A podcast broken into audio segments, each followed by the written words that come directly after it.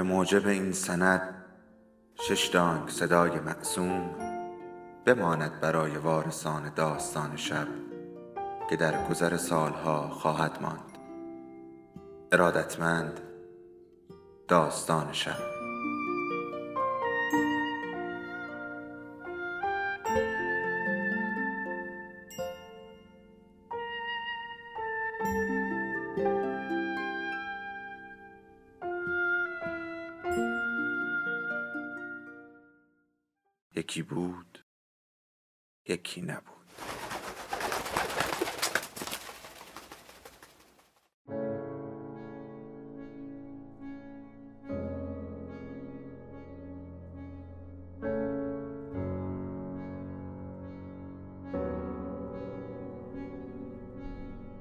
سفر به انتهای شب. اثر لوی فردیناند سلین. مترجم فرهاد قبرایی. خانش رحمان حسینی.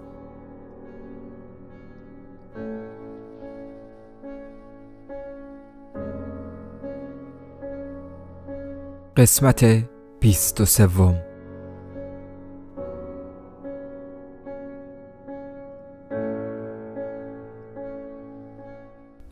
چه خوب بود اگر مجبور نبودم به رانسی برگردم.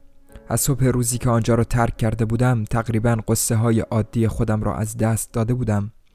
این قصه ها آنقدر در رانسی ریشه دار بودند که دنبالم نمی آمدند اگر بر نمی گشتم ممکن بود قصه هایم آنجا در تنهایی بمیرند مثل ببر.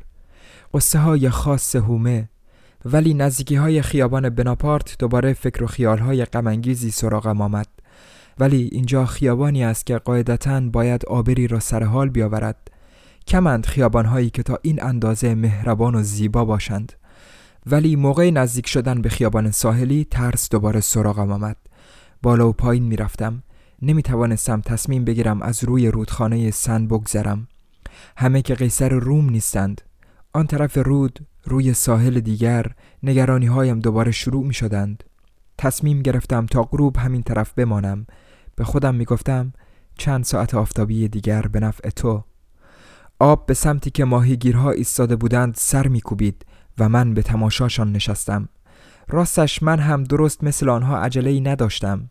انگار که درست به لحظه ای یا شاید سنی رسیده بودم که آدم در آن خوب می‌داند که با گذشت هر ساعت چه چیزی را از دست می‌دهد.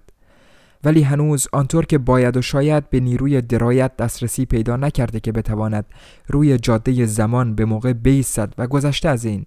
اگر هم بیستد نمی‌دانم بدون وجود دیوانگی پیشرویی که از زمان جوانی سراغ آدم آمده و عالم و آدم ستایشش می کنند دیگر چه کار کند؟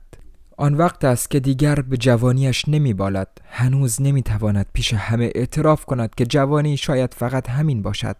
فقط شتاب برای پیر شدن. ماهیگیرها کنار ساحل چیزی نمی گرفتند حتی به نظر نمی رسید که خیال داشته باشند چیز به خصوصی بگیرند. احتمالا ماهی ها از جیک و پوکشان خبر داشتند. همشان فقط ظاهر سازی می کردند آخرین اشعه آفتاب هنوز کمی گرما اطراف ما پخش می کرد و نقش های کوچک شکسته ای را با رنگ های آبی و طلایی روی آب می رقصاند. از روبرو از وسط برگ درختها و از لابلای شاخها باد خنکی می آمد. خیلی خوب بود. دو ساعت تمام آنجا ماندیم. نه چیزی گرفتیم و نه کاری کردیم. و بعد رودخانه سن تاریک شد و گوشه پل از غروب آفتاب قرمز شد. مردمی که از کنار رودخانه می رفتند ما را بین ساحل و رودخانه فراموش کرده بودند. شب از وسط تاقها بیرون آمد و از کاخ لوور بالا رفت. نما را و پنجره ها را که در مقابل تاریکی شعلور بودند یکی بعد از دیگری تسخیر کرد و بعد پنجره ها هم خاموش شدند. یک بار دیگر زمان رفتن رسیده بود. فروشنده های کتاب های دست دوم کنار ساحل دکه هاشان را تعطیل می کردند. زنی از بالای حفاظ ساحل به طرف شوهرش که کنار رود قلاب و قوطی کرمش را جمع می کرد فریاد زد. آمدی؟ مرده قرولندی کرد و همه ماهیگیرهای دیگر بعد از او قرولندی کردند و به طرف بالا راه افتادند. من هم قرولند کنان با بقیه بالا رفتم. با زنش حرفی زدم. همینطوری. برای اینکه قبل از آمدن تاریکی چیز خوشایندی گفته باشم. بلافاصله خواست کتابی به من بفروشد. می گفت که یادش رفته این نکی را با بقیه توی دکه بگذارد. بنابراین به شما ارزونتر می فروشم تقریبا مجانی. کتابی بود از مونتنی. کهنه و قدیمی. همش یک فرانک. با کمال میل حاضر شدم با این قیمت ارزان دلش را به دست بیاورم. کتاب را ازش گرفتم. زیر پل آب سیاه و قلیز به نظر می رسید دیگر ابدا میلی به رفتن نداشتم. روی بلوار قهوه خوردم و کتابی را که خریده بودم باز کردم. درست جایی باز شد که نامه مونتنی به همسرش درست بعد از مرگ پسرانشان نوشته شده بود. این قسمت بلافاصله توجهم را جلب کرد. احتمالا به خاطر ربطی که من میان آن واقعه و ببر ایجاد می کردم مونتنی تقریبا به این صورت به همسرش می گفت آخ عزیزم خودت را اذیت نکن. به خودت دلداری بده درست می شود. در زندگی همه چیز درست می شود. و بعد می گفت تازه درست همین دیروز وسط کاغذ پاره های قدیمی یکی از دوستان نامه ای پیدا کردم که پلوتارک در شرایطی شبیه شرایط ما به همسرش نوشته بود و آنقدر این نامه به نظرم مناسب آمد که همسر عزیزم نامش را برایت میفرستم. نامه خوشگلی است. نخواستم از این نامه محرومت کنم. نمی‌خواهم دیگر قصدار باشی همسر عزیز. این نامه خوشگل را برایت میفرستم. با یک بار خواندن همش را نمی‌فهمی. ابدا. باید خیلی دقیق خواندش. همسر عزیز خوب بخوانش به دوستان نشانش بده و دوباره بخوان. حالا دیگر حالم خیلی بهتر است. مطمئنم که حال تو هم فوری خوب می شود همسر دوست دارد میشل. به خودم گفتم به این میگن اثر هنری. زنش لابد خیلی به خودش میبالیده که شوهری به این بیخیالی دارد. ولی به هر حال به ما چه؟ وقتی که پای قضاوت درباره احساسات آدمهای دیگر در بین است شاید همیشه اشتباه از ماست. شاید هم ته دلشان واقعا قصدار بودند. به روش دوران خودشان قصدار بودند. ولی تا جایی که پای ببر در میان بود روز افتضاحی بود. بخت از من و ببر برگشته بود. به نظر می رسید که روی زمین چیزی برای او وجود ندارد حتی توی کتاب مونتنی. شاید هم وضع برای همه همین باشد. همین که کمی پافشاری کنی خلع را روبرویت می‌بینی صبح از رانسی راه افتاده بودم و حالا میبایست برگردم و چیزی دستم نبود. مطلقا چیزی برای پیشکش به او یا به امش نداشتم. قبل از اینکه راه بیافتم گشتیم دور تا دور میدان بلانش زدم. در خیابان لوپیک جمعیت انبوهی دیدم. خیلی بیشتر از همیشه. از خیابان بالا رفتم ببینم چه خبر است. بیرون یک مغازه قصابی جمعیت ایستاده بود. اگر می‌خواستی تماشا کنی میبایست وسط جمعیت له بشوی. خوکی بود. خوک چاق و گندهی وسط جمعیت. مثل کسی که مزاحمش شده باشند قرولند می‌کرد. ولی با همین قرولند کوچه را روی سرش گذاشته بود. بعد همه یک ریز سر به سرش میگذاشتند. مردم گوشش را میپچاندند که صدای جیغش را بشنوند. خوکه به خودش میپیچید و برمیگشت و سعی می‌کرد فرار کند و تنابی را که به گردنش بسته بودند می‌کشید. آن وقت عدهای دیگر سر به سرش میگذاشتند و دردش میآمد. دوباره نعرش بلند می‌شد و همه بیشتر از قبل میخندیدند. خوک بیچاره نمی‌دانست وسط آن زرکایی که در اختیارش گذاشته بودند چطور خودش را مخفی کند. نمی‌دانست چطور از آدمها فرار کند. این را می‌فهمید. در این حال تا می‌توانست میشاشید ولی این کار هم نمی‌توانست نجاتش بدهد. قرولند کردن و نعره زدن هم همینطور. کاری نمی‌شد کرد. همه میخندیدند. قصاب از پستوی مغازش با حرکت سر و دست و شوخی با مشتریها اختلاط می‌کرد و کاردی را توی مشتش تکان می‌داد. او هم خوشحال بود. خوک را خریده بود و برای تبلیغ آنجا بسته بود. حتی در عروسی دخترش هم امکان نداشت بیشتر از این کیف کند. مدام ازدهام بیشتری جلوی قصابی جمع می شد تا خوک را که با هر دفعه تلاش برای فرار وسط چینهای صورتیش میغلطید تماشا کند. ولی ماجرا به همین جا ختم نمی شد سگ کوچولی پرسر و صدایی را روی پشتش سوار کردند و سگه به هیجان آمد. به هوا می پرید و دندانش را توی گوشت صاف حیوان فرو می برد آنقدر همه کیف می کردند که دیگر امکان نداشت کسی بتواند حلقه جمعیت را بشکافد. آژانها برای متفرق کردن جمعیت سر رسیدند. وقتی در این ساعتها بالای پل کلنکور می‌رسی آن طرف دریاچه بزرگ شب که روی قبرستان افتاده اولین چراغهای رانسی را می‌بینی. رانسی آن طرف دریاچه است. باید دریاچه را دور زد تا رسید. خیلی راه است. آن وقت انگار که واقعا شب را دور می‌زنی بس که وقت می‌برد و بس که باید دور قبرستان گشت تا به دیوار شهر رسید. بعد وقتی به دروازه و به بازرسی رسیدی از روبروی دفتر کپک زده ای که کارمند سبز پوشی آنجا خشکش زده میگذری آن وقت دیگر راهی نیست. سگهای ناحیه سر پستشان هستند. زیر تیر چراغ گازی چند دسته گل پیداست. مال زن گل فروشی است. همیشه آنجا منتظر مردهایی است که امروز و فردا این ساعت و آن ساعت از آنجا میگذرند. دلم می‌خواست جای دیگری باشم. دلم می‌خواست کفش هایم سرپایی باشد که کسی برگشتنم را نفهمد. ولی اگر ببر ابدا حالش خوب نمی‌شد تقصیر من بود. من هر کاری از دستم برمیآمد کرده بودم. گناه من نبود اگر این بیماری را کاریش نمی‌شد کرد. تا دم در راه پلم رسیدم و به گمانم کسی متوجه من نشده بود. و بعد وقتی بالا رفتم بدون اینکه کرکره ها را باز کنم از شکافش نگاه کردم که ببینم آیا کسی جلوی اتاق ببر مشغول صحبت است یا نه. هنوز هم چند نفر از عیادت کننده ها بیرون می آمدند زن پیش خدمت همان اطراف که خوب می شناختم موقع بیرون آمدن گریه می کرد به خودم گفتم انگار اوضاع بدتر از قبل شده. در هر صورتی بهتر از قبل نیست. شایدم کارش تمام شده چون یکی داره گریه می‌کنه. آن روز هم به آخر رسید.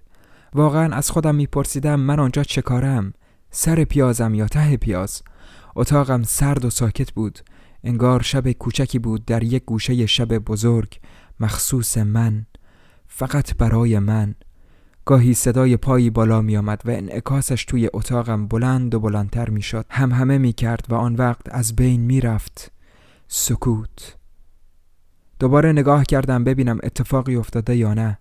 فقط درون خودم بود که داشت اتفاقی میافتاد. آخر تمام مدت یک ریز از خودم همین سوال را می کردم بالاخره با همین سوال توی شب اختصاصی خودم انگار که توی تابوت خوابم برد. بس که از رفتن و دست خالی برگشتن خسته بودم. بهتر است خیال برد ندارد. آدمها چیزی برای گفتن ندارند. واقعیت این است که هر کس فقط از دردهای شخصی خودش با دیگری حرف می‌زند. هر کس برای خودش و دنیا برای همه. عشق که به میدان می آید هر کدام از طرفین سعی می کنند دردشان را روی دوش دیگری بیاندازند ولی هر کاری که بکنند بی نتیجه است و دردهاشان را دست نخورده نگه می دارند و دوباره از سر می گیرند باز هم سعی می کنند جایی برایش پیدا کنند. می گویند شما دختر قشنگی هستید. و زندگی دوباره آنها را به چنگ می گیرد تا وقتی که دوباره همان حقه را سوار کنند و بگویند شما دختر خیلی قشنگی هستید. وسط این دو ماجرا به خودت مینازی که توانسته ای از شر دردت خلاص بشوی. ولی عالم و آدم می‌دانند که ابدا حقیقت ندارد و در بست و تمام و کمال نگهش داشتی. مگر نه؟ وقتی که در این بازی روز به روز زشتر و کسافتتر و پیرتر شدی دیگر حتی نمی‌توانی دردت را و شکستت را مخفی کنی بالاخره صورتت پر می شود از شکلک کثیفی که 20 سال و سی سال و بیشتر از شکمت تا صورتت بالا می خزد. این است چیزی که انسان به آن می رسد. فقط به همین به شکلکی که عمری برای درست کردنش صرف کرده ولی حتی در این صورت هم ناتمام است بس که شکلکی که برای بیان تمامی روحت بدون یک ذره کم و کاست لازم است سخت و پیچیده است. فعلا من داشتم شکلک خودم را با صورت حسابایی که قادر به پرداختش نبودم به قالب می زدم. صورت حسابایی که زیاد سنگین هم نبودند. کرای خانم که برو برگرد نداشت. پالتوی سبکم که با در نظر گرفتن فصل دیگر کاری ازش بر نمی آمد تر بار فروش هم هر بار مرا سرگرم شمردن سکه هایم می‌دید یا جلوی پنیرش دو دل می ماندم یا وقتی که انگور گران می شد و قرمز می شدم زیر زیرکی می خندید بعد هم به خاطر مریض ها که هرگز راضی نبودند مرگ ببر در آن حوالی کارم را پاک زار کرده بود. ولی ام ببر از من نفرت نداشت. نمی‌شد گفت که بعد از این ماجرا با من بدرفتاری کرده. بیشتر از طرف هانروی ها خانهشان بود که یکو درد سر و احساس خطر به طرفم سرازیر شد. یک روز ننهان روی خانه و پسر و عروسش را مثل برق بلا ترک کرد و تصمیم گرفت دیدن من بیاید. چه فکر بکری؟ و بعد از آن مدام دیدنم میآمد که بپرسد آیا واقعا فکر می‌کنم دیوانه است یا نه؟ انگار برای پیرزن تفریح داشت که فقط به خاطر همین سوال پیشم بیاید. توی اتاقی که مثلا اتاق انتظارم بود منتظر میماند. سه صندلی و یک اصلی سپایه. وقتی آن شب به خانه برگشتم دیدم توی اتاق انتظار با امه ببر مشغول گپ زدن است. داشت برایش می‌گفت که چقدر از قوم و خیشهایش را از دست داده تا به این سن و سال رسیده است. خواهرزاده ها و برادرزاده های ده دوازده ساله اموها و دایی ها پدری در دور دورها وسط قرن گذشته. امه ها و خاله ها و دخترای خودش که این طرف و آن طرف و همه طرف گم شدند و حتی یادش نیست کجا و چطور. دخترهایی که دیگر قیافهشان هم یادش نمی آید آنقدر گونگ یادش است که وقتی می‌خواهد دربارهشان حرفی بزند کلی زور می‌زند که قیافهشان را مجسم کند و نمی‌تواند. بچه هایش دیگر حتی در خاطرش هم نبودند. وقتی من رسیدم داشت جلوی امه ببر همین کار را می‌کرد. بعد روبنسون هم به نوبه خودش دیدنم آمد. همه به هم معرفی شدند دوست شدند. درست از همین روز به بعد بود که همیشه یادم است. روبنسون عادت کرد ننهان روی را توی اتاق انتظارم ببیند. با هم حرف می زدند.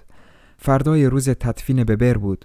امه به هر کس که می رسید می پرسید شما هم میایید خیلی خوشحال میشم اگه بیاید. پیرزن جواب داد البته که میام اینجور مواقع خیلی خوبه که دور بر آدم شلوغ باشه. دیگه نمی‌شد توی آلونکش تنهاش گذاشت. پاک ددری شده بود. امه تشکر کرد. آه چه خوب کاری می‌کنید که میایید بعد از روبنسون پرسید شما چطور آقا؟ شما هم میایید روبنسون برای اینکه از زیرش در برود گفت من خانم از مراسم تدفین وحشت دارم. خواهش می‌کنم از من دلگیر نشید. بعد هر کدامشان مدت طولانی تقریبا با خشونت حرف زدند. البته هر کس از خودش حتی ننهان روی هم به میدان آمد. مثل دیوانه ها همشان با صدای بلند حرف می زدند. آن وقت من بیرون آمدم که پیرزنه را به اتاق معاینه ببرم. چیزی برای معاینه کردن نبود. او بود که از من سوال می کرد من قول دادم راجع به گواهی حرفی نزنم. به اتاق انتظار برگشتیم و کنار روبنسون و امه نشستیم و باز هم یک ساعتی راجع به مرض ببر بخت برگشته بحث کردیم. همه اهل محل عقیده داشتند که من برای نجات ببر بیچاره هرچه از دستم برمیآمد کردم. خواست تقدیر بوده و به هر حال من کوتاهی نکردم و خود همین باعث تعجب همهشان شده بود. ننهان روی وقتی سن بچه را فهمید و شنید که هفت سال داشته به نظر می رسید که حالش بهتر و خیالش راحتتر شده. مرگ بچه به این سن و سال به نظرش صرفا تصادف بود نه مرگ طبیعی که بتواند او را به فکر فرو ببرد. روبنسون دوباره برای ما تعریف کرد که اسیدهایی که با آن سر و کار دارد معده و ریش را میسوزانند خفش می‌کنند و مدام خلط سیاه از سینش بیرون میآید. ولی ننهان روی توف نمی کرد کارش وسط اسیدها نبود. بنابراین این چیزی که روبنسون تعریف می کرد برایش ذره اهمیت نداشت. فقط آمده بود ببیند که من واقعا چجور جانوری هستم. وقتی حرف می زدم با مردمک چابک و آبیش مرا می پایید و روبنسون حتی یک ذره از این ناآرامی پنهان بین ما دو نفر را ندیده نمی گرفت. توی اتاق انتظار هوا تاریک بود خانه بزرگ آن طرف خیابان قبل از اینکه تسلیم شب بشود رنگش پریده بود بعد از آن دیگر چیزی نبود غیر از صداهای ما و همه آن چیزهایی که انگار همین صداها نزدیک بود بگویند و هرگز نمی گفتند. وقتی با روبنسون تنها شدم سعی کردم بهش بفهمانم که ابدا دلم نمی‌خواهد ببینمش. ولی اواخر ماه دوباره آمد و از آن به بعد تقریبا هر شب حالش خوب نبود. ناراحتی سینه داشت. سرای دارم که ازش خوشش میآمد به من می‌گفت آقای روبنسون امروزم دنبالتون میگشت. حالش خوب میشه نه؟ وقتی اومد بازم صرفه بدی می‌کرد. خوب می‌دانست که هر وقت حرفش را می‌زند عقم می‌گیرد. راست می‌گفت که صرفه های بدی می‌کند. خودش پیش بینی می‌کرد. فایده ای نداره. جون در نمی‌برم. بهش گفتم تا تابستون آینده صبر کن. طاقت داشته باش. خودت می‌بینی. خودش خوب میشه. در واقع جملاتی بود که قاعدتا در اینجور شرایط گفته می شود من نمی توانستم معالجش کنم. بس که وسط اسید کار می کرد ولی به هر حال سعی می کردم امیدوارش کنم. جواب می‌داد خودش خوب میشه. دلت خوشه. فکر می‌کنی نفس کشیدن برا ماسونه؟ دلم می‌خواد بدونم اگه تو هم این درد لعنتی رو توی سینت داشتی چیکار می‌کردی؟ هر کس دیگه جای من بود تا حالا هفت کفن پوسونده بود. گفتم تو ناامیدی فعلا روحیت رو باختی ولی وقتی حالت بهتر شد حتی یک ذره بهتر اون وقت می‌بینی که وسط حرفم پرید و گفت یه ذره بهتر؟ فقط وسط قبر یه ذره بهتر میشم. اگه همونجا توی جنگ میموندم و میمردم از هر کاری بهتر بود. برای تو برگشتن خیلی خوب تموم شده. معلومه که عین خیالتم نیست. آدمها به خاطر کسافت خودشان و به همه فلاکتشان میچسبند و نمی شود بیرونشان کشید. روحشان با همه اینها سرگرم می شود با گهمالی آینده در اعماق خودشان از بیعدالتی حال انتقام می گیرند ته وجودشان درست کار و بی جربزند طبیعتشان این است. دیگر جوابش را ندادم. می‌بینی؟ خودتم با من هم عقیده ای برای اینکه راحتم بگذارد رفتم و شربت ضد سرفه پیدا کردم و آوردم. همسایه های شکایت داشتند که سرفه هایش بند نمی آید و نمی توانند بخوابند. وقتی که شیشش را پر کردم باز هم اظهار تعجب کرد که این سرفه مزمن من از کجا پیداش شده؟ در این حال از من می‌خواست که آمپولی بهش تزریق کنم. آمپول ضد سل. می‌دونی اگه از آمپول بمیرم چیزی نباختم. ولی البته من از هر جور معالجه قهرمانان سرباز زدم. بیشتر از هر چیزی دلم می‌خواست از آنجا برود. کافی بود چشمم بهش بخورد و پاک احساس افزردگی کنم. تمام ناراحتی های عالم را توی وجود خودم احساس می کردم که چرا نگذاشتم جریان فلاکتم مرا با خودش ببرد. یا در مقابل این تسلیم نشدم که یک بار برای ابد درم را روی همه ببندم. بارها به خودم گفتم چه فایده! و آن وقت با این تفاصیل گوش دادن به چسناله هایش دیگر از حد طاقتم بیرون بود. بالاخره به او گفتم تو دل و جرأت نداری روبنسون باید ازدواج کنی. شاید به این ترتیب با زندگی آشتی کنی. اگر ازدواج می کرد از شرش خلاص می شدم با شنیدن این کلمات بالاخره عصبانی شد و رفت. از نصیحت هایم خوشش نمی آمد مخصوصا از این نصیحت ها درباره مسئله ازدواج حتی جوابی هم به من نداد. البته درست هم بود نصیحت بیفایده ای کرده بودم. یک روز یک شنبه که مطب تعطیل بود با هم بیرون رفتیم. نبش بلوار مانیاییم بیرون کافه نشستیم و یک لیوان کوچک کاسیس خوردیم. زیاد با هم حرف نزدیم. چیز زیادی برای گفتن نداشتیم. به هر حال وقتی که آدم می‌داند که اوضاعش از چه قرار است کلمات به چه دردی می‌خورند. فقط به درد داد زدن. فقط همین. روزهای یک شنبه اتوبوس ها زیاد نیستند. از پیاده رو دیدن بلوار شسته و رفته و خلوت کیفی دارد. پشت سرمان هم گرامافون کافه ها را افتاده بود. روبنسون به من می‌گفت میشنوی؟ تو مایه های آمریکایی دارن می‌زنن. این آهنگا رو می‌شناسم. همینا رو پیش مالی در دیترویت میشنیدم. طی آن دو سالی که آنجا گذرانده بود زیاد با زندگی آمریکایی کنار نیامده بود فقط انگار آن به اصطلاح موسیقیشان او را شیفته خود کرده بود یعنی همان چیزی که خودشان از طریق آن سعی می کنند بار سنگین عادتها، دردهای خورد کننده و کارهای تکراری هر روز را زمین بگذارند و همان چیزی که همراه زندگی بیمعنیشان یک کم آن هم درست در زمان اجراییش با آن شلنگ تخته میاندازند. یک مشت خرس رقاص چه اینجا و چه آنجا چند مغازه با پررویی تمام روز یکشنبه هم بازند شلوار فروش از خانهش بیرون می آید و ورور زنان از مغازه‌ای به مغازه دیگر گشت می‌زند و چندین کیلو واریسش را پشت سرش میکشاند. توی دکه روزنامه فروش روزنامه های صبح به صورت احمقانه زرد شدند. در همین بین که فروشنده چرت می‌زند سگی روی روزنامه ها میشاشد. روبنسون به من نگاهی انداخت و گفت راهی به فکرت نمی‌رسه که از دست این کار خلاص بشم؟ داره منو می‌کشه. داشت از بحر تفکراتش بیرون میآمد. دلم می‌خواد کارم رو ترک کنم ملتفتی بس که مثل خرجون کندم کارت به استخونم رسیده. منم دلم می‌خواد گردش کنم. کسی رو نمی‌شناسی که راننده بخواد. کلی آدم رو می‌شناسی تو نه؟ افکار خاص روز تعطیل بود. افکار آقا منشانه جرأت نداشتم از خر شیطان پایین بیارمش. و توی ذوقش بزنم و بگویم با آن قیافه گدایانه و قاتلانه ای که دارد کسی حاضر نمی شود اتومبیلش را دستش بدهد یا همیشه قیافه مسخره ای داشته چه با لباس رانندگی چه بی لباس رانندگی. آن وقت به من گفت تو هم چقدر به آدم دل و جرأت میدی؟ پس به نظرت من جون به در نمی‌برم ها؟ یعنی حتی امتحان کردن به زحمتشم نمیارزه؟ تو آمریکا همیشه به هم می‌گفتی که نمی جنبم تو آفریقا گرما پدرم و سوزونده اینجا هوشم به کار ننداختم. ولی به نظر من همه این حرفا کشکه. آخ ای کاش پولدار بودم. اون وقت همه مردم اینجا و اونجا و هر جای دیگه ای دوستم داشتند. حتی تو آمریکا. درست نیست؟ خودت چطور؟ چیزی که کم داریم خونه با شش تا مستجر خوب پولدار. گفتم کاملا درسته. نمی‌فهمید چطور تنهایی به این نتیجه مهم رسیده. آن وقت نگاه عجیبی به من انداخت انگار که یک هو چیز عجیب و چندشاوری در وجودم دیده بود. وقتی خوب فکرشو می‌کنم می‌فهمم که اوضاعت رو به راهه. جفنگاتو به پیروپاتالای لب گور میفروشی. کسی بهت رو نهی نمی‌کنه.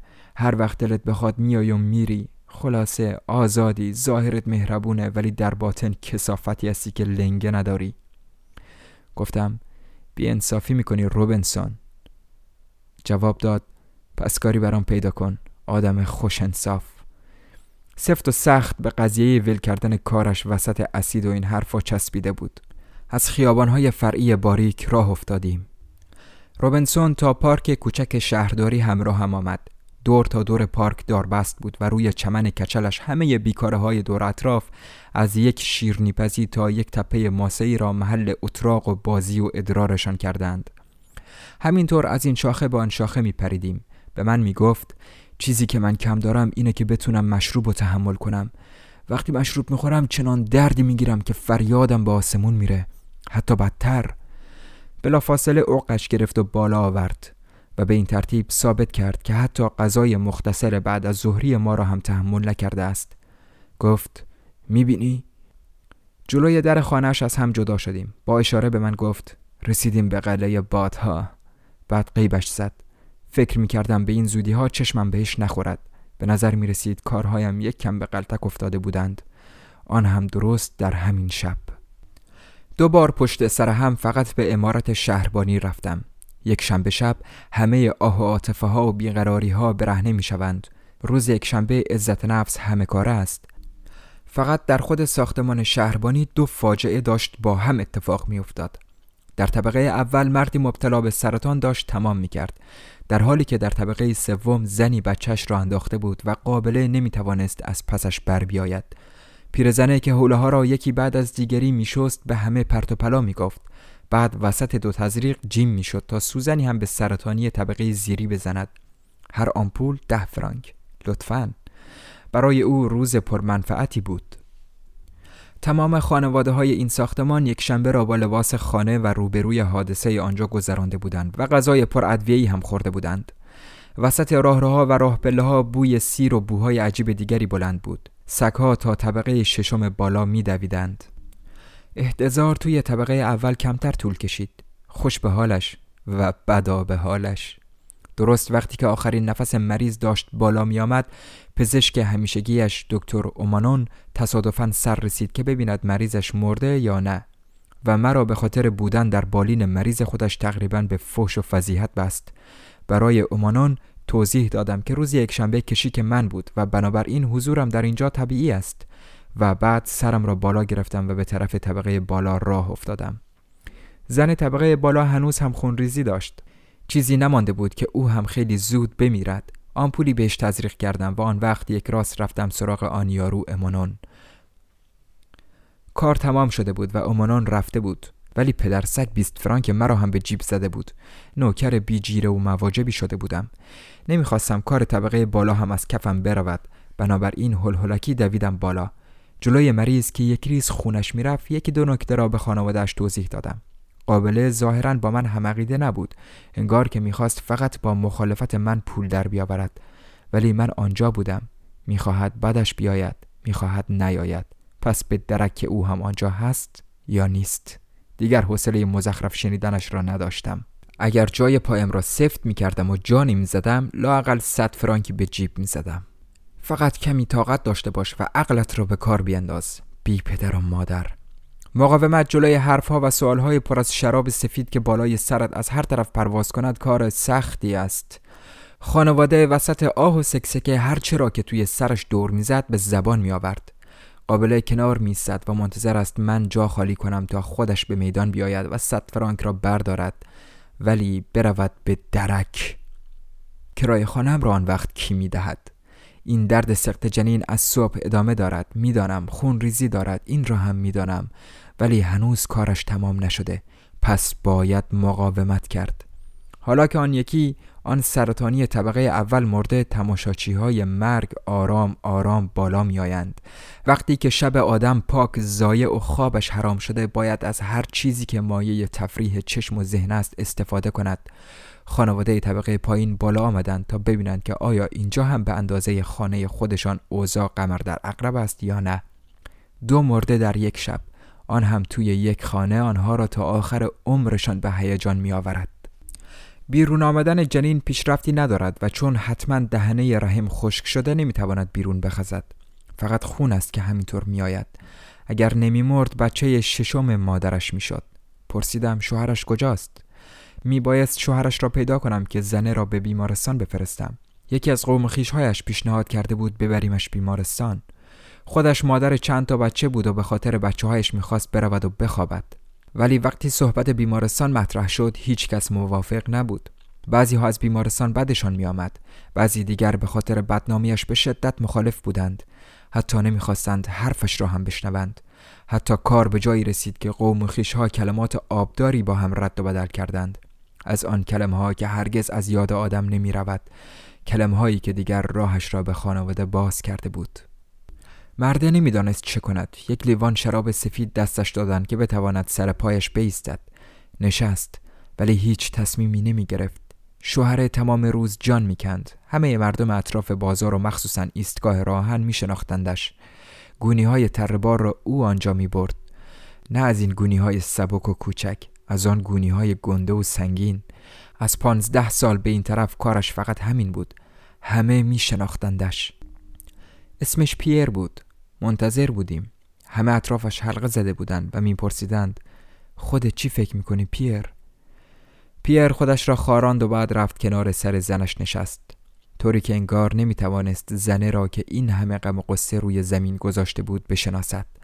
بعد اشکی ریخت و بعد بلند شد و ایستاد. آن وقت دوباره همان سوال را تکرار کردند.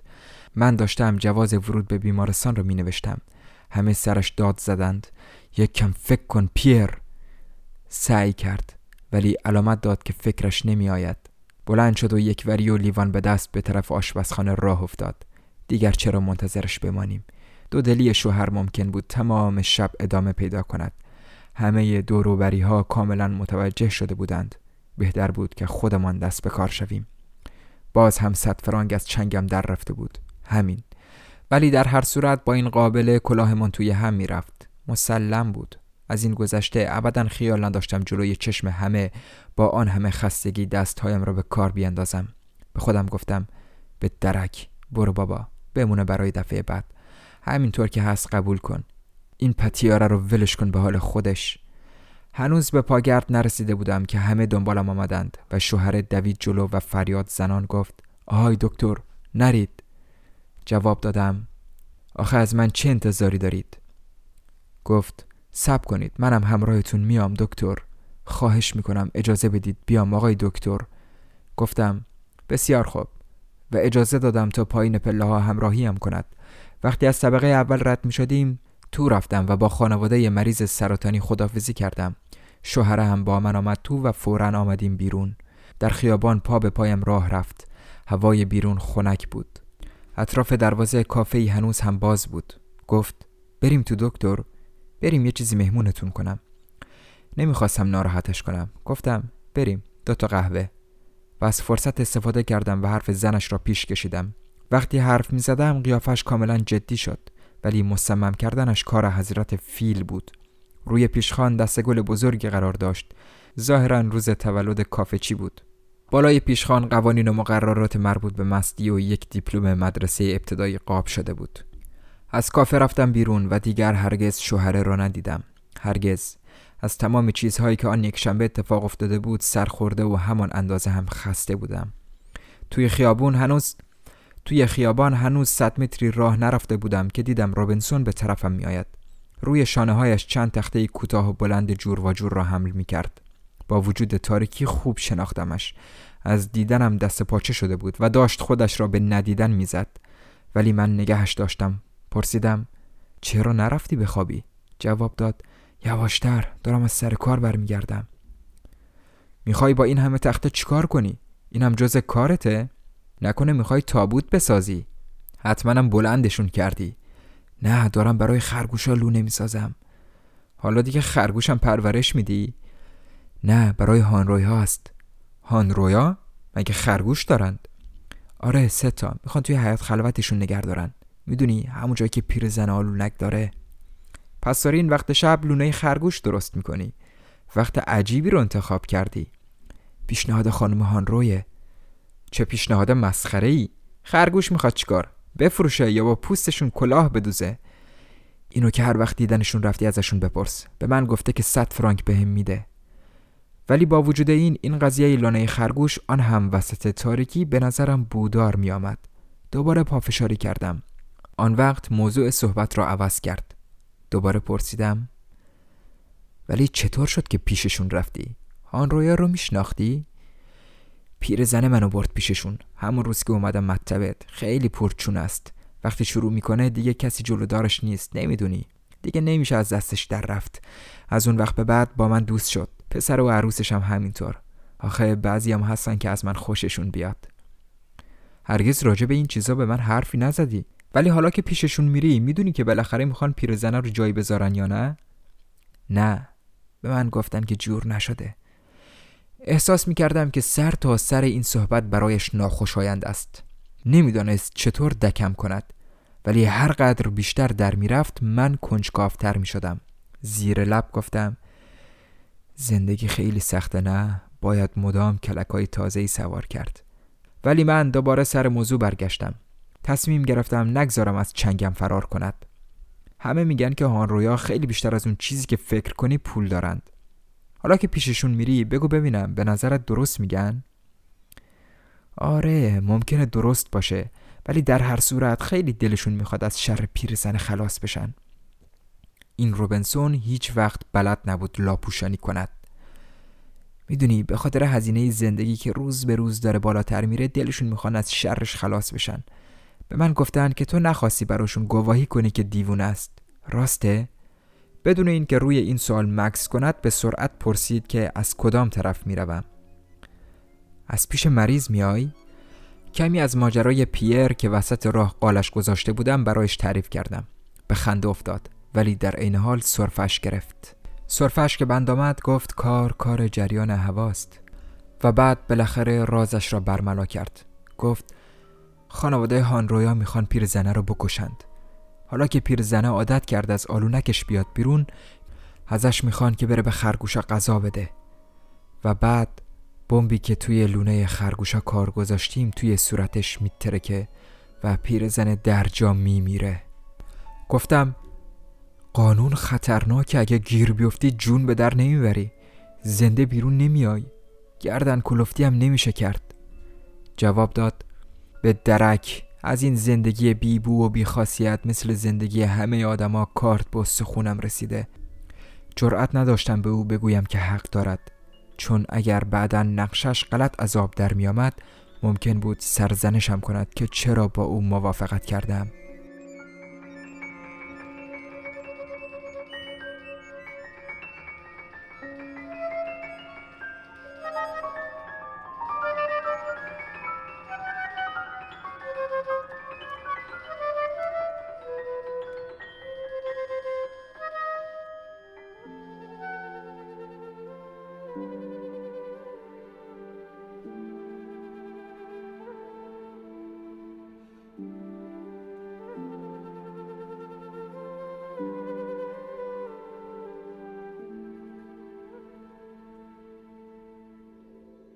داستان شب بهانه است. برای با هم بودن دور هم نشستن شنیده شدن.